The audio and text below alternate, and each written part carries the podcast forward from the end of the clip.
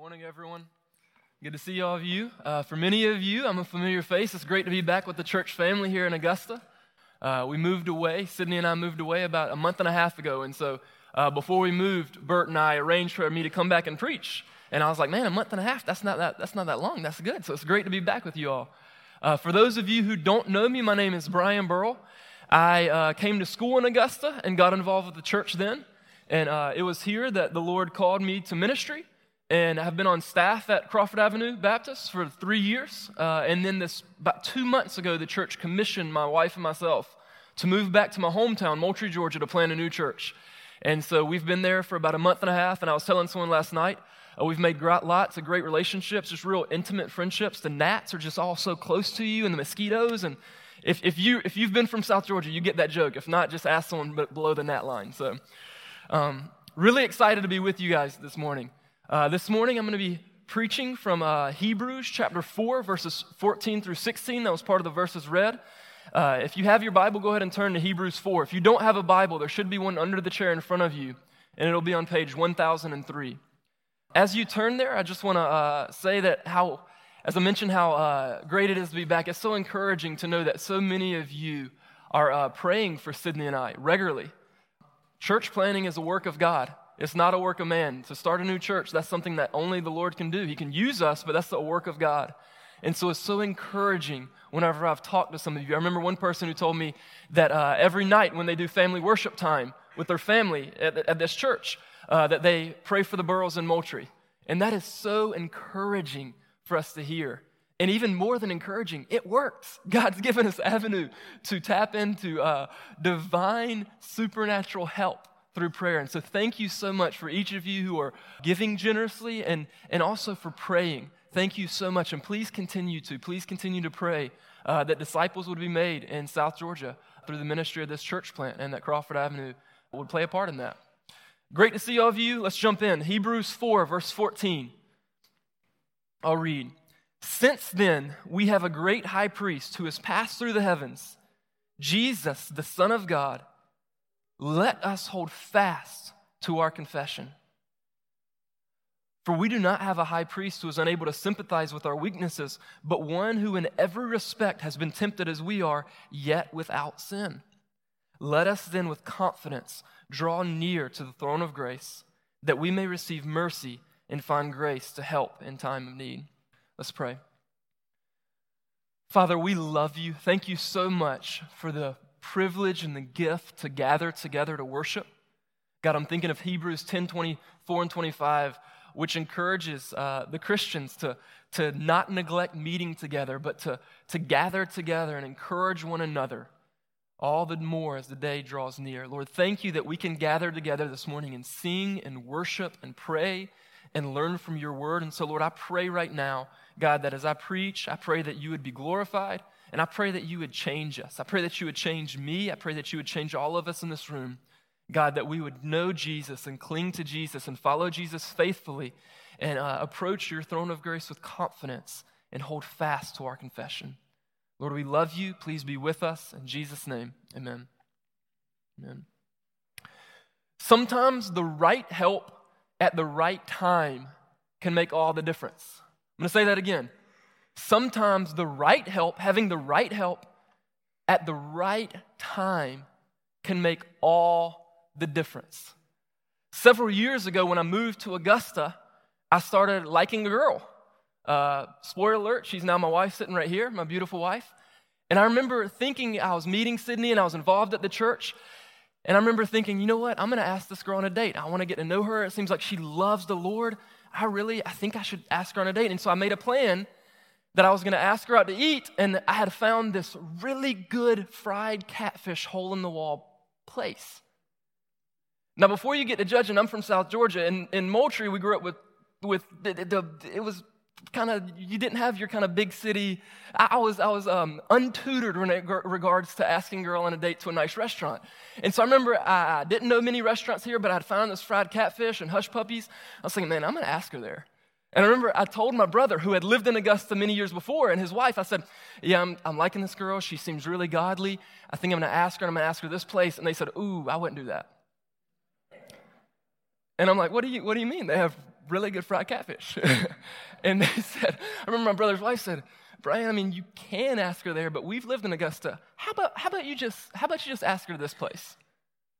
The right help, the right advice, the right help at the right time can make all the difference. So I followed their advice, asked Sydney to the, to the nicer place that actually had like salad and green stuff on the plate and uh, wasn't all fried. And, and here we go. Now, we're six years later, we're, we're married and have two kids. The right help at the right time can make all the difference. This morning, as we look at Hebrews, we're going to see God's help for us as we try to follow Christ faithfully. The right help at the right time can make all the difference. And here's the thing in our fight for faithfulness, in our journey in the Christian life, God offers help. He offers to help us. So we're going to look at the help that God offers. The big idea this morning, if you're taking notes, the big idea, the main idea is that in your fight for faithfulness, go to God for help. In your fight for faithfulness and in trying to follow Christ faithfully, go to God for help. We're going to look at our passage, the verses 14 through verses 16, in two parts. First of all, we're going to see the call to faithfulness in verse 14, and then we're going to see God's help in verses 15 and 16. So, first, let's look at the call to faithfulness. This is in verse 14, the call to faithfulness. I'll read. Hebrews 4:14 Since then we have a high priest, a great high priest who has passed through the heavens, Jesus, the Son of God. Let us hold fast to our confession. In verse 14, the author of Hebrews is exhorting the readers to hold fast to their confession. It says at the end of the verse, it says, "Let us hold fast our confession." The, the original readers, most experts believe that the people that this letter was originally written to were a group of Jewish Christians, mostly Jewish Christians who were followers of Judaism, who were Jews, and who had embraced Jesus as their Messiah. And that's the confession that is talked about. When it says, let us hold fast our confession, they had made the confession that Jesus is the Son of God. Jesus is our Lord. Jesus is the Messiah. And so we're followers of Jesus. And now the author of Hebrews is exhorting them. He's saying, hey, let us hold fast our confession. What's happening is, and most, most experts believe that at this time, this group of Christians has un- started to, go, to undergo persecution. So they've embraced Jesus as their Messiah. They've confessed that Jesus is the Son of God and we're going to follow him. And now it's starting to cost them something. Uh, later in Hebrews, it talks about losing your property, it talks about people being thrown in prison. Uh, maybe even your life is on the line. So it's starting to be, bring physical pain. You might be losing your property, you're being persecuted, your jobs. And following Jesus for them has become costly. And so the big question is Hebrews is hey, are these Christians going to persevere in the faith? Are they going to stay faithful to following Jesus? Or under the midst of growing pressure and persecution and obstacles, are they going to relinquish their confession that Jesus is the Christ, that Jesus is the Son of God? and stop being Christian. And the author right, right here calls them in verse 14, and this is a theme all throughout Hebrews. The author calls them, he says, Hey, let us hold fast our confession. Don't waver. Don't shift away from it. Hold firm. Stick through it. Claim Jesus. Hold on to Jesus. Hold fast to your confession. And for us here today, the message is the same hold fast to Christ. Be fully committed to Jesus. Follow Christ with wholehearted, earnest, utter devotion. Christ is the center of our lives as Christians. Christ, we've confessed that Jesus is the Son of God and He is our Lord. So hold fast to that. For us here today, it might not be persecution that's threatening our faith in Christ, that's threatening our Christian walk. It might be. Maybe, maybe you're undergoing some sort of persecution. Maybe you've become a Christian and your family has now kind of ostracized you since you're a Christian, kind of you're now a, a kind of Jesus radical person. It may be some form of persecution, or your boss, or coworkers, or fellow students may be persecuting, but it may also be many other things, regardless of what the issue is. The author of Hebrews is encouraging us hey, hold fast to your confession. If you're going through uh, pain from persecution, or if you're, excuse me, if you're going through pain from physical ailment, Maybe you're going through emotional pain. Maybe you're going through pain for, from loss, some type of loss relationship or loss from a loved one. Maybe you're going through the pain of disappointment with God. You've been trying to follow God faithfully. You've been um, trying to live for Him, and you had certain hopes or expectations. You prayed earnestly that God might heal this person and that God might deliver this request, and then it maybe didn't happen. And there's a lot of pain in that, and, and uh, questions and disappointment all these things can seek to um, can hinder us and can bring up questions of okay is god for us? What does it look like for me to be a follower of him? And the message today no matter what it may be whether it's other relationships or pain or disappointment hold fast to christ. Hold firm to your confession. I want to give a word real quick before we move on to uh, graduating seniors. If you're a graduating senior in here what an exciting time I remember uh, when I was graduating from high school, and it's just a time where you're probably going to be given some more independence and freedom. Uh, you kind of have the you have the whole your whole life in front of you. You have the whole world in front of you. What are you going to do? It's such an exciting time. I want to especially encourage you today. Hold firm to Christ. If you've embraced Jesus as your Lord, hold fast. Whether you're entering the workforce or whether you're going to school or whether you're moving off to the military, wherever you may be going, I truly believe that the decisions that you make in the next two to five years have the power to determine the course of your life for the rest of your life. I'm serious about this. I remember uh, my story. I remember the Lord really got a hold of my life uh, the summer after my senior year of high school. So I graduated high school. The Lord really got a hold of my life. He changed my heart. And then I go off to the University of Georgia and I'm in Athens. And I remember distinctly being in a truck with a bunch of guys who I'd met in my dorm hall. And we were hanging out and meeting people, and such an exciting time. There's all these new people. I don't know anybody. Everyone's introducing themselves. And then I remember somehow it got to the point where one of the guys knew some girls from his high school or something like that, and ended up being in a truck where there's a bunch of guys and girls, and he- where everyone decides to head to downtown Athens to the bars. Uh, Georgia was the number one party school in the nation when I was there to uh, go out on the town. Now, I'm all for having a great time. I'm all for uh, friendships with people and friendship with guys and friendships with girls in appropriate ways. And uh, with this, this trip downtown wasn't going to be conducive for me following Christ. I could just tell. And I remember thinking in the truck right there, I remember thinking, this is not who I am. I, if I go down this road, I know what's down this road. And God has changed me. Like six months before, I dreamed of going to Athens to the freedom and the, the independence and hearing rumors of what Athens is like in downtown Athens. And now I'm heading there. Uh, didn't know we were going to be heading there and heading there in a truck. And I remember I, I made a decision, a very new Christian. I remember I said, Hey, y'all, I don't want to go. Could you take me back to the dorm? And I remember sitting in my dorm room that night. I felt like a dweeb. I was all by myself the first week of college. Everybody's out meeting each other, having a great time, and I'm sitting in my dorm, no nobody, twiddling my thumbs and like kind of open up my Bible and like, Lord, I, I'm following you.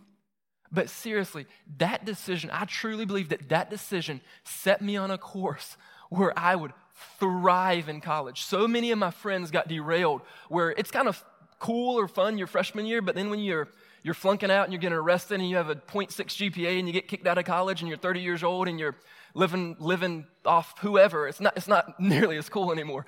I'm serious. So many, so many young people, those decisions they made in those first two to five years after graduating high school, whether at college or in the workplace in the military, have the power to set a trajectory for the rest of your life. And from Hebrews 4:14, I exhort you this morning, hold firm to Christ. Don't let him go. Make him the center of your life. And anything that may derail you or you may know your temptations or your shortfalls, don't go for it. It is not worth it. Hold fast to Christ. Look back at verse 14. I want you to see something. I want you to see that the call to faithfulness right here in verse 14 is based on who Jesus is and what he's done. So, our call, he's calling us to hold fast to our confession. And it's actually in this verse, it's based on who Jesus is and what he's done. Look at this, verse 14, it says, Since then we have a great high priest who has passed through the heavens, Jesus, the Son of God, let us hold fast to our confession. Do you see that? It's saying, hey, since we have a great high priest, let us hold fast to our confession. It's because of that. It's the call to faithfulness right here is based on the fact that we have a great high priest who's passed through the heavens. Now, this might not mean as much to us here today because we don't typically talk about high priests or the priesthood of the people of God in the Old Testament has now uh, stopped, ceased with Christ. But to these people, and there's a rich biblical history of what he means where he's calling Jesus our great high priest. In the Old Testament, in the, in, in before Christ, with the people of God, uh, there was, uh, God appointed a high priest to mediate, to help mediate a relationship between God and his people. So you have a holy and righteous and perfect and all knowing and just God in relationship or desiring to be in relationship with not holy and not righteous and not perfect and sinful people.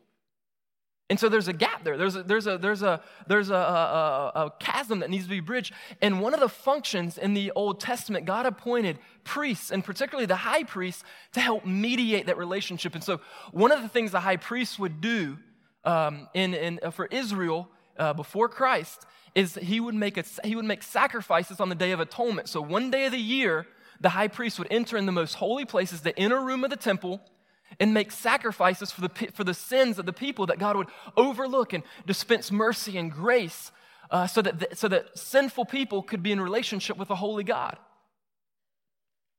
And this passage right here is actually saying, hey, you have a high priest, and it's Jesus. Jesus is your high priest. Earlier in Hebrews, it actually talks about in verse 2, in chapter 2, verse 17, it actually says that as our high priest, Jesus made propitiation for our sins.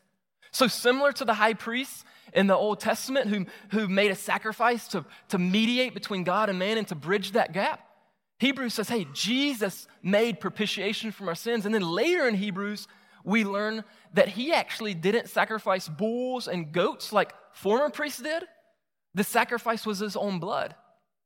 That as our high priest, Jesus not only mediates the relationship between God and man and brings people to God where they can be in fellowship with God, it's through the sacrifice of himself on the cross. Jesus was our high priest and he was the sacrifice to God so that we could be restored to fellowship with God.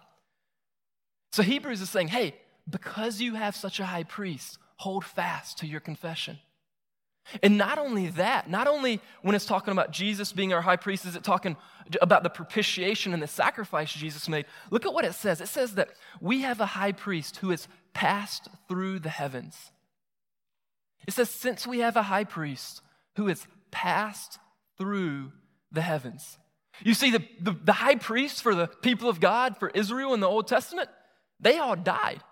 They all served their terms and served, and then they, then they ceased to exist.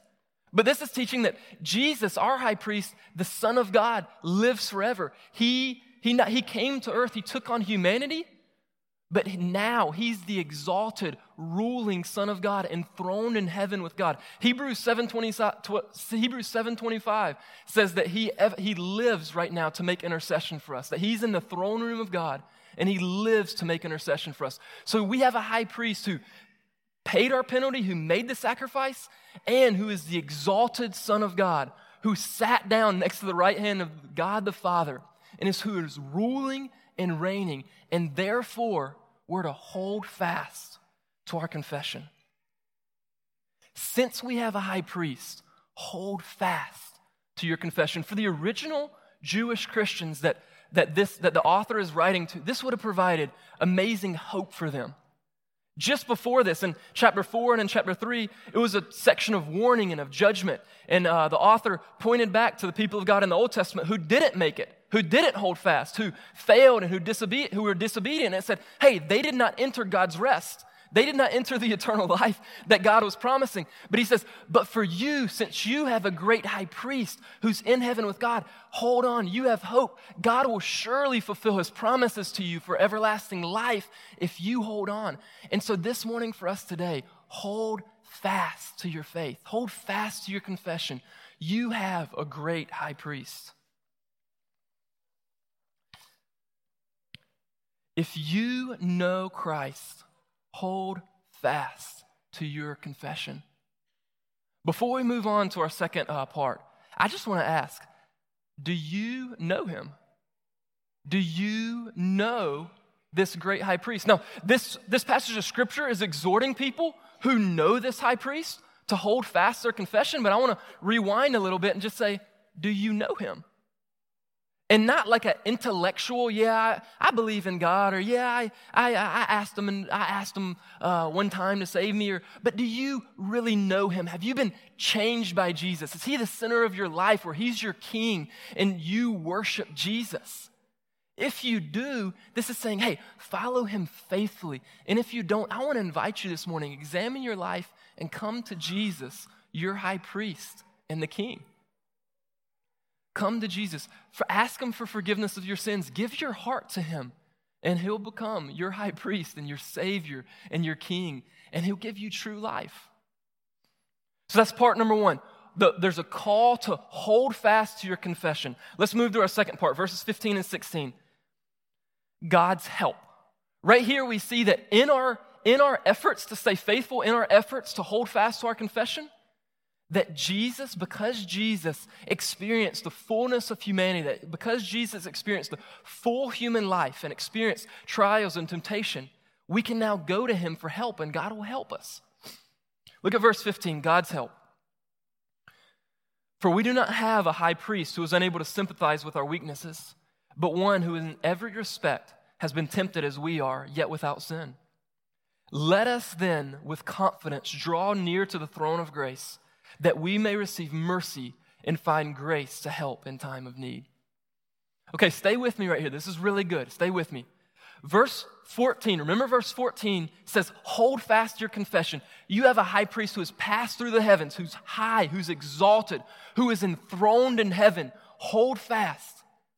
And verse 15 almost anticipates the, the objection. Well, man, okay, we have this high priest who's in heaven, who's exalted, we're down here on earth, man. We're struggling. We're, we've, we've embraced Jesus as our Messiah, but now we're suffering. Our, our property's getting taken away. Our, our maybe families are getting split up. We're being thrown in prison. Our lives are at stake. We're down here suffering. This is tough.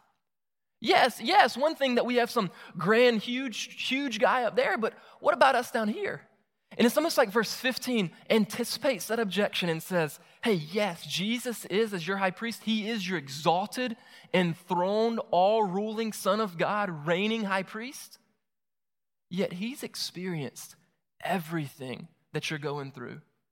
In all of your struggles, in all of your sufferings, and all of your frailty of human flesh, and all that it means to get sick or persecuted, or for your family to leave you behind, actually, this high priest who's exalted and in heaven, who lives forever right now, took on, was, became human. The Son of God became human and had experienced everything that you experience with all the temptations that that brings to abandon God.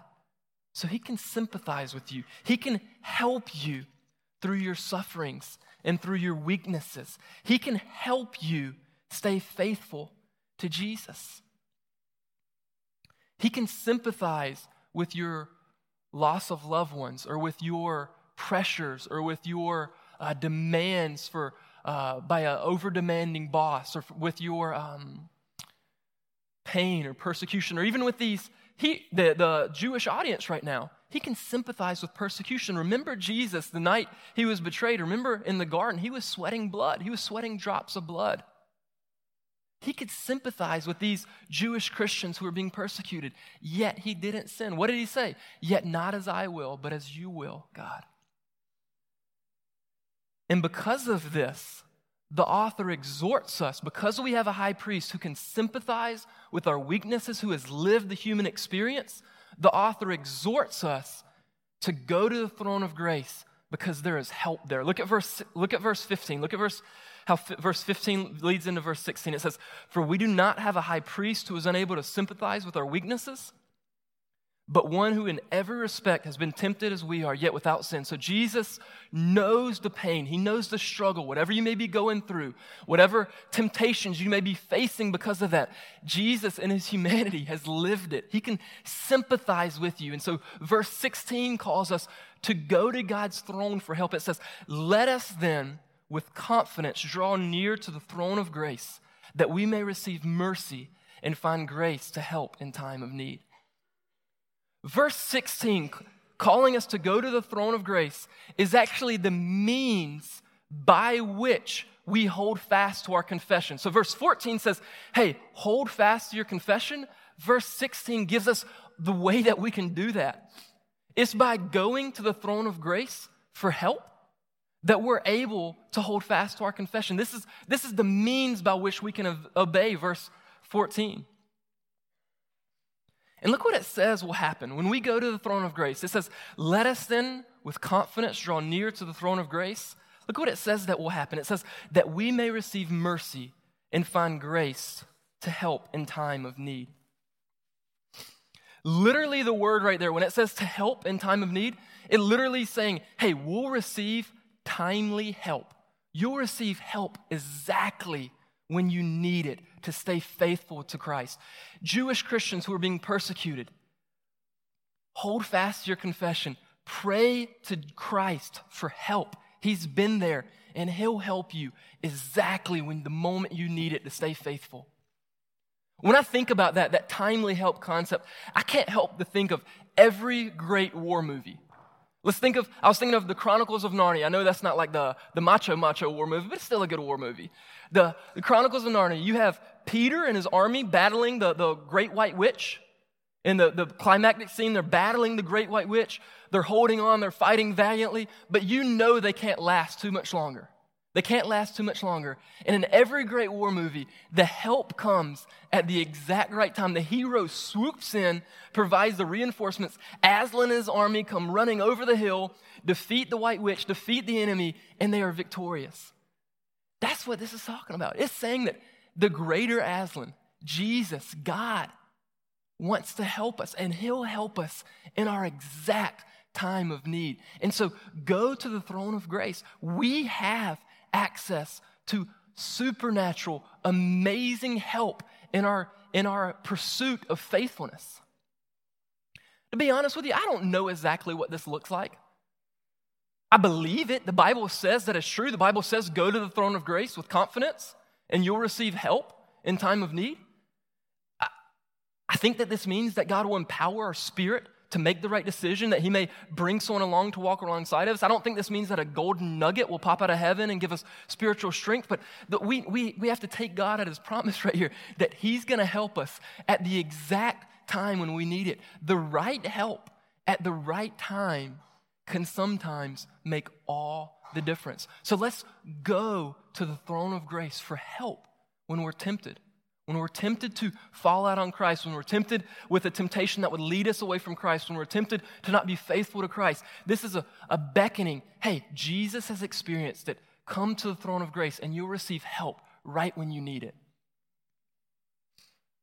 Before we close, I want to I wanna show you how, um, what an amazing, uh, an incredible privilege this is to be invited to go to the throne of grace for help. We could read this and just see, okay, we're supposed to pray, and I think that is what we're supposed to do, that we're supposed to pray. But even the language that the author uses right here, to approach the throne of grace with confidence for help, that is amazing. A little more Bible background, Bible, Bible background knowledge right here. The throne of grace, God's heavenly throne, is pictured, was pictured on earth by the mercy seat in the temple. So, back to the Old Testament, the people of God in the temple or the, or the tabernacle where the people of God would worship and make sacrifices, God's heavenly throne is pictured by the mercy seat in the innermost room of the temple. And that's actually where the high priest would go to make sacrifices on the Day of Atonement. Nobody was allowed to approach God's throne, to go into that room to approach God's throne. You die. In Leviticus, the, God even gives the high priest instructions the one day of year that you can go in to approach the, to, that you can approach the uh, throne of God, the mercy seat. The high priest had to take a bath. He had to put on holy clothes. And he could only go in one day a year. And God gave him instructions so that he wouldn't die, so that he'd do it correctly, so that he wouldn't die. It's a big deal to go before a king's throne. A holy God. It's a big deal but to go before a throne. And what does this tell us to do? This is amazing. This says, let us then with confidence draw near to the throne of grace. Whenever you need help, whenever you're struggling, whenever you have are tempted to turn back on God, or whenever you're tempted to, to, to, to lash out at your family, or, or mothers, whenever you're exhausted and you've changed diapers and you've changed more diapers and you've changed more diapers and fed kids food, and then your husband makes a mistake, this is a time, go to, you're invited in to go to the throne of grace. I see some people laughing. I probably need to get on to me and husbands right now, too, I'm going to be in trouble. Husbands, whenever you have worked a long day and you come home and want to lash out at the kids, God invites us. What an incredible opportunity to approach the throne of grace that nobody could approach one day a year, the high priest, after taking a bath and putting on holy clothes, and God's grace and mercy would disseminate out to the people, and there would be restored fellowship. their sins would be forgiven. God promised us we come to the throne of grace, we'll receive mercy and find grace to help in the time of need.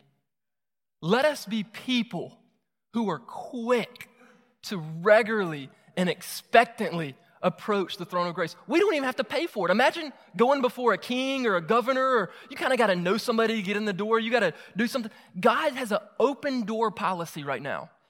Anytime you want to, I love to help you. I love to be the hero who gives you the strength at the exact time you need it.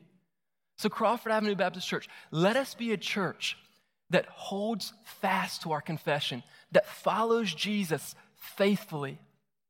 And in doing that, the way to do that let us be quick and expectant and joyfully go to the throne of grace in prayer and ask Him for help. Jesus has been there. He's experienced the sorrows, the temptations, the sufferings, and He is happy to help you. In our fight for faithfulness, let us be quick to go to the throne of grace. Let's pray. Father, I thank you for the incredible opportunity to come before you right now. God, that we can go before your heavenly throne and ask for help. Wow. God, help us to believe that there's real power there, that this isn't just a, a religious ritual, uh, religious tradition that we're supposed to pray, but God, that we can come before the God who created the universe, who has all powerful. We can come before you and ask for help and you love to help us. Thank you for that privilege. Thank you for the opportunity. Thank you for our high priest who has experienced all of our temptations and our frailty and sufferings, yet without sin. Thank you that we have such a good high priest. May we hold fast to our confession. and May we worship you now. In Jesus' name.